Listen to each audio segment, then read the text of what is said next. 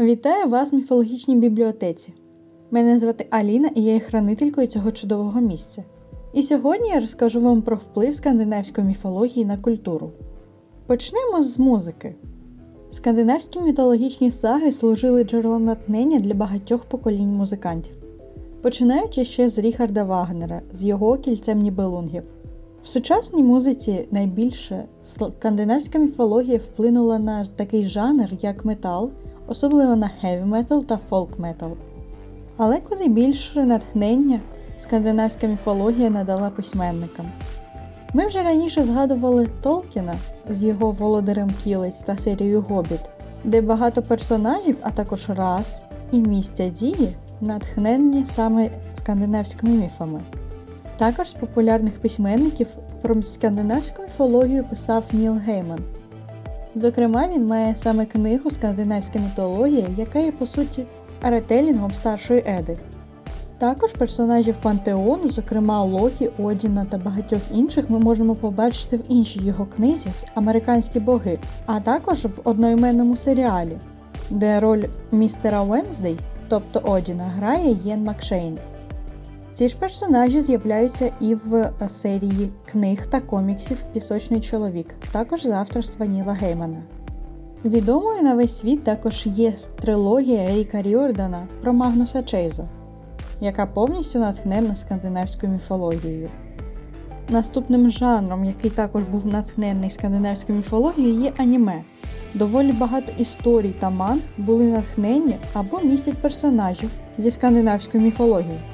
Зокрема, зараз популярна атака титанів має видатні теми, включно з велетнем і міром, а також замком Удгард, який в скандинавській міфології є або е, місцем у Йотунгеймі, або взагалі місцем, яке знаходиться поза деревом Ігдрасіль, а володарює ним Удгард Локі. На думку деяких дослідників, ще одна іпостась божества Локі.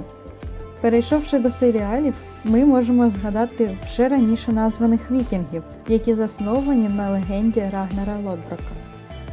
Також деякі персонажі з пантеону скандинавських богів з'являються в серіалі Надприроднє та Аксена Принцеса воїнів.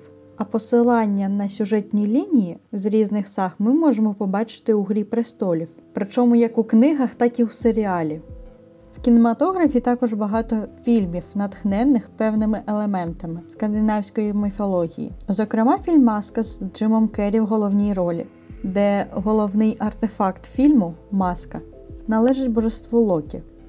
Також, думаю, всім відома лінія скандинавської міфології у кіновсесвіті Марвел, яка дуже добре розкривається в трилогії фільмів про Тора, а також і серіалі Локі, який недавно закінчився.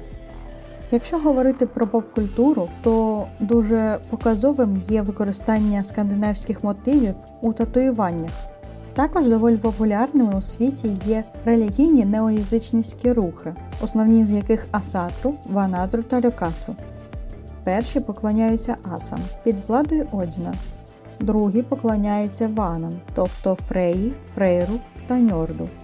А треті Льокатру поклоняються так званим велетням. В голові цього пантеону стоїть Локі, а також його дружини Ангребода та Сікюн і діти Фенрір, Йормунган та Гель.